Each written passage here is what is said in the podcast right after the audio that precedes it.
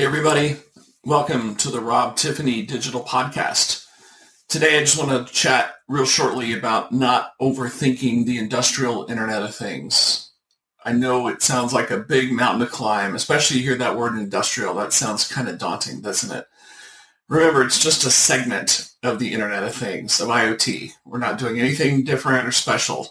Remember, IoT, we're just remotely knowing the current and historical state of a machine uh, in a factory, crops in a field, livestock on a ranch, state of your car. We're just remotely knowing the state. We're remotely knowing the health, the performance, any problems. That's all it is, okay? So when you think about this, think about what you're competing with. Let's go to the baseline.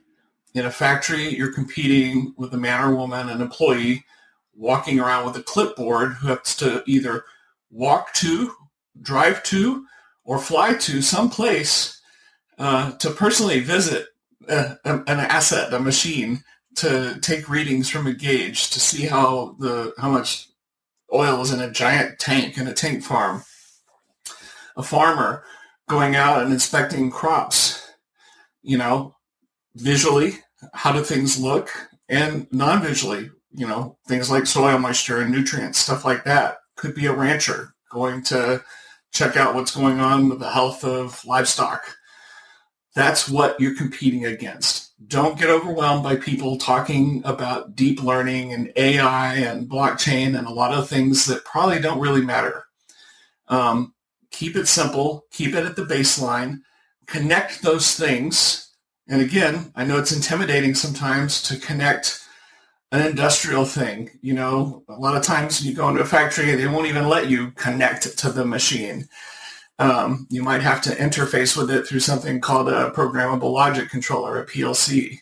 You might get information from a MES system. you may look at it through an HMI, you know, stuff like that. Don't be overwhelmed or daunted by that. There's still just different ways of communicating. Um, lots of people used to talk about waiting for the one standard to show up in IoT and then they get going. Well, folks, there is no one standard. There are literally hundreds of standards. And to be successful, you got to play ball with all of them.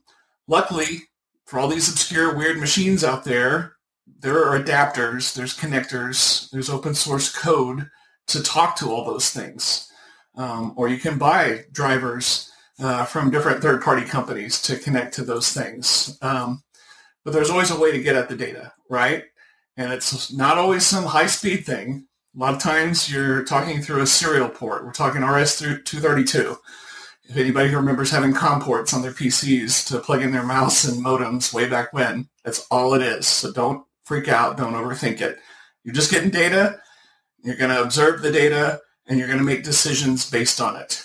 And then over time, maybe more and more advanced software and analytics will help make decisions for you uh, when things get better and better. Um, so anyway, don't overthink industrial IoT.